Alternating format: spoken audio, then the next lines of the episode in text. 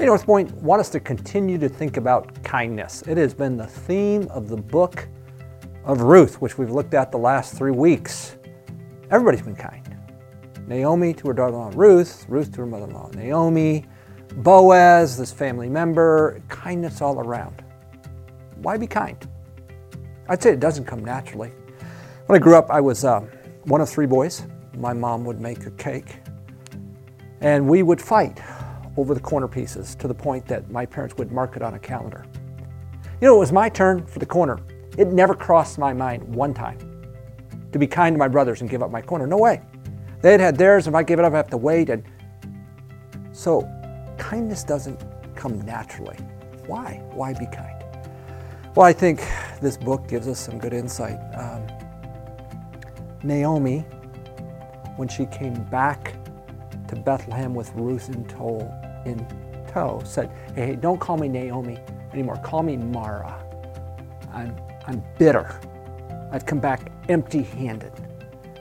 We've seen God play out in bringing Boaz and Ruth together, and, and eventually they get married, and, and they have a son. And uh, Naomi then is going to have a redeemer, one who provides for her. And in chapter 4, verse 14, the women of the town say this Blessed is the Lord, Naomi, who has not left you without a redeemer. Uh, may his name be great in Israel. And in fact, he would turn out to be the grandfather of King David. Naomi was kind, but you couldn't, she couldn't out kind God. God provided for her when she couldn't imagine, she couldn't see it. So, so what's my point? We've talked about kindness. And, and, from a human perspective, a lot of times it doesn't make sense, but here's where it does make sense.